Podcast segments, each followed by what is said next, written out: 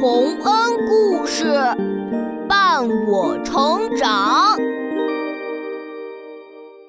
兄弟告状。从前有一对兄弟俩，哥哥贪财又刻薄，弟弟却忠厚老实，所以在父亲去世后分家产的时候，哥哥。把所有的好房子、好地、肥牛大马都分给了自己，很快成了大财主。弟弟却只分到了一辆破车，连匹马都没有。需要用马的时候，只能来求哥哥。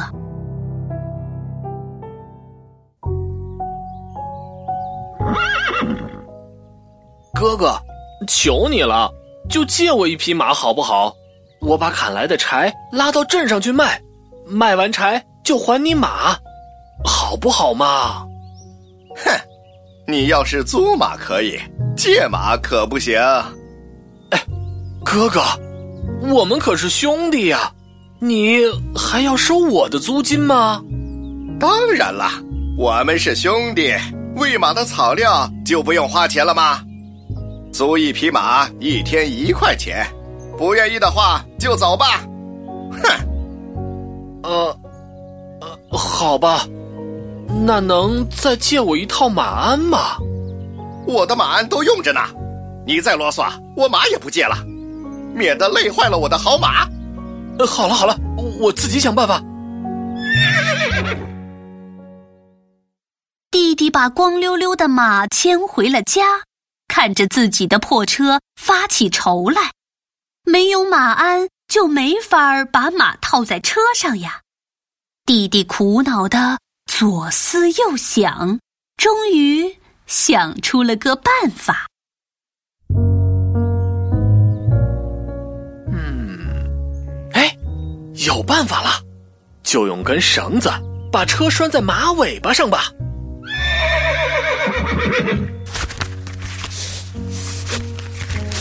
好了，去卖柴火喽！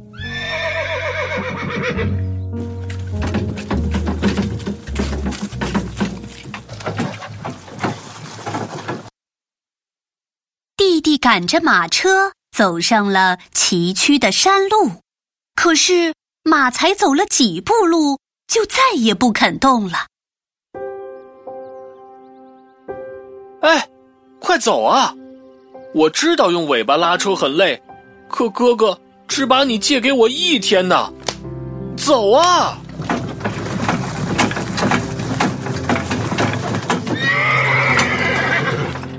啊！惨了，马尾巴断了！哎哎，别跑啊，马儿，我帮你把尾巴装上。已经断掉的马尾巴。当然没办法装回马身上了。弟弟忙活了半天，最后只能垂头丧气的再去找哥哥。哥哥一看见马尾巴断了，立刻大发雷霆：“你你这糊涂蛋，马尾巴怎么能拉车呢？车那么沉，当然会把马尾巴扯断了。”还不是你不肯借我马鞍？你说什么？呃，没没没，呃，好哥哥，呃，都是我的错。哼，你得赔我的马。啊，我只弄掉了一条马尾巴呀，呃要赔多少钱？哎，我算算啊，马是我花一百块买的，马头二十块。马肚子二十块，马前腿儿二十块，马后腿儿二十块，马尾巴也是二十块，嗯，还有租金一块钱，就赔我二十一块钱吧。啊啊，二十一块，哥哥，我哪有那么多钱啊？你饶了我吧，等我卖了柴火，钱都给你，好不好？不行。你要是不给我钱，我就让法官把你关到监狱里去。走，啊哥，哥哥，哥哥哥扯着弟弟，把他拉到了审判厅。弟弟没精打采的坐在门口等法官开庭，心里可愁坏了，因为啊，这个法官是个出了名的贪官，一点儿也不公正。唉，大家都说，只有给法官钱，法官才会判这个人无罪。可是我哪儿有钱啊？我得想想办法。唉，不管了，我带块大石头进去。要是法官硬要判我有罪，我就用石头砸他。快走，开庭了。于是，气愤的弟弟用一块布把大石头包好，和哥哥一起走进了审判厅。肥头大耳的法官坐在椅子上。笑眯眯的看着兄弟俩。哟，是兄弟俩告状啊！你要告你弟弟什么呀？呃，他把我的马尾巴揪下来了，还不赔我钱。哦，是这样啊。哼，只要他一说我有罪，我就马上把这块大石头砸到他脑袋上去。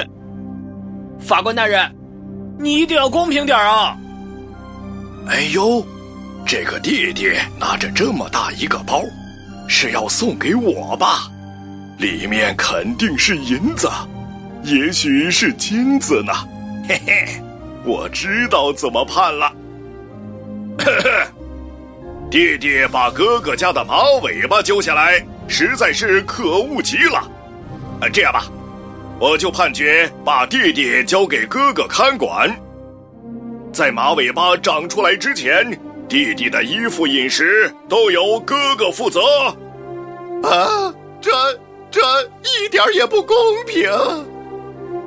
啊，谢谢法官，谢谢法官大人。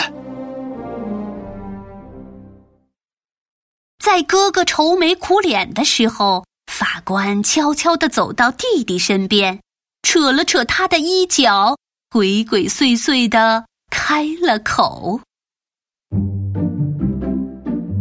哎喂，我已经判决完了，现在该把你那个大布包给我了吧？”啊，你要这布包干什么呀？呃，布包里不是金子银子吗？你拿着布包，不就是答应把钱给我，让我偏向你吗？呃。哦，我明白了。那你凑近点儿，我给你看布包里的东西。好啊，好啊。哎，看，这这怎么是块石头？哈哈哈哈哈哈！我怕你收了我哥哥的钱就偏向他，所以刚才要是你判我有罪，我就拿这块大石头咚的砸在你头上。啊！原来是这样，哎呦，好险好险！幸好我没判你有罪。嘿嘿嘿嘿，可是如果你以后判案不公平的话，没准也会有人跟我一样这么做。那那我以后再也不收别人的钱了，还不行吗？法官刚灰溜溜的走开。哥哥又过来了，弟弟一看见哥哥，立刻笑开了花。哎呀，哥哥，按照法官的判决，我现在应该到你家住去，一直住到马尾巴长出来。哎，哥哥，你可一定要给我准备好吃的哦。马马尾巴已经掉了，怎么长得出来嘛？嘿嘿，那我就不管喽。好弟弟，我们和好吧。你不要去我家住了，我把那匹掉了尾巴的马送给你，再送你一只母山羊，还有五个大圆面包。以后我们永远和和睦睦的，好不好啊？嗯，好吧，那一言为定哦。一言为定，一言为定。就这样，哥哥和弟弟和好了，而那个法官呢，也再不敢收别人的钱了。